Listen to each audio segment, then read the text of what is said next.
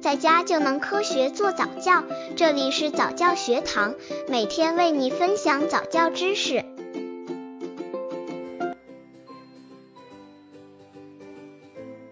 如何记录宝宝成长轨迹？一，偶从怀孕开始就给宝宝记成长档案了，几乎没有间断过。回头看自己记的那些，其实并不只是记下宝宝的成长轨迹，还有自己的感受和心路历程。我觉得自己在和宝宝一起成长。刚接触早教的父母可能缺乏这方面知识，可以到公众号早教学堂获取在家早教课程，让宝宝在家就能科学做早教。二有空时就写成长档案，日记也有的，不过还是感觉错过了很多，因为宝贝的点点滴滴值得记得太多了，妈咪不可能面面俱到啊。看自己的成长档案是一种享受哦，别人说的，嘿嘿。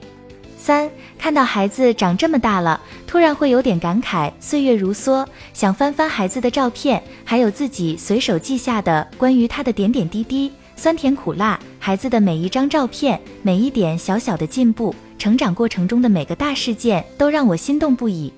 四，拍照加日记是个不错的选择哦。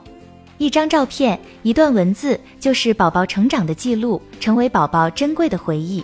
宝宝可以由此感受到生命的奇妙和美好，感受到爸爸妈妈最深厚、最纯粹的爱。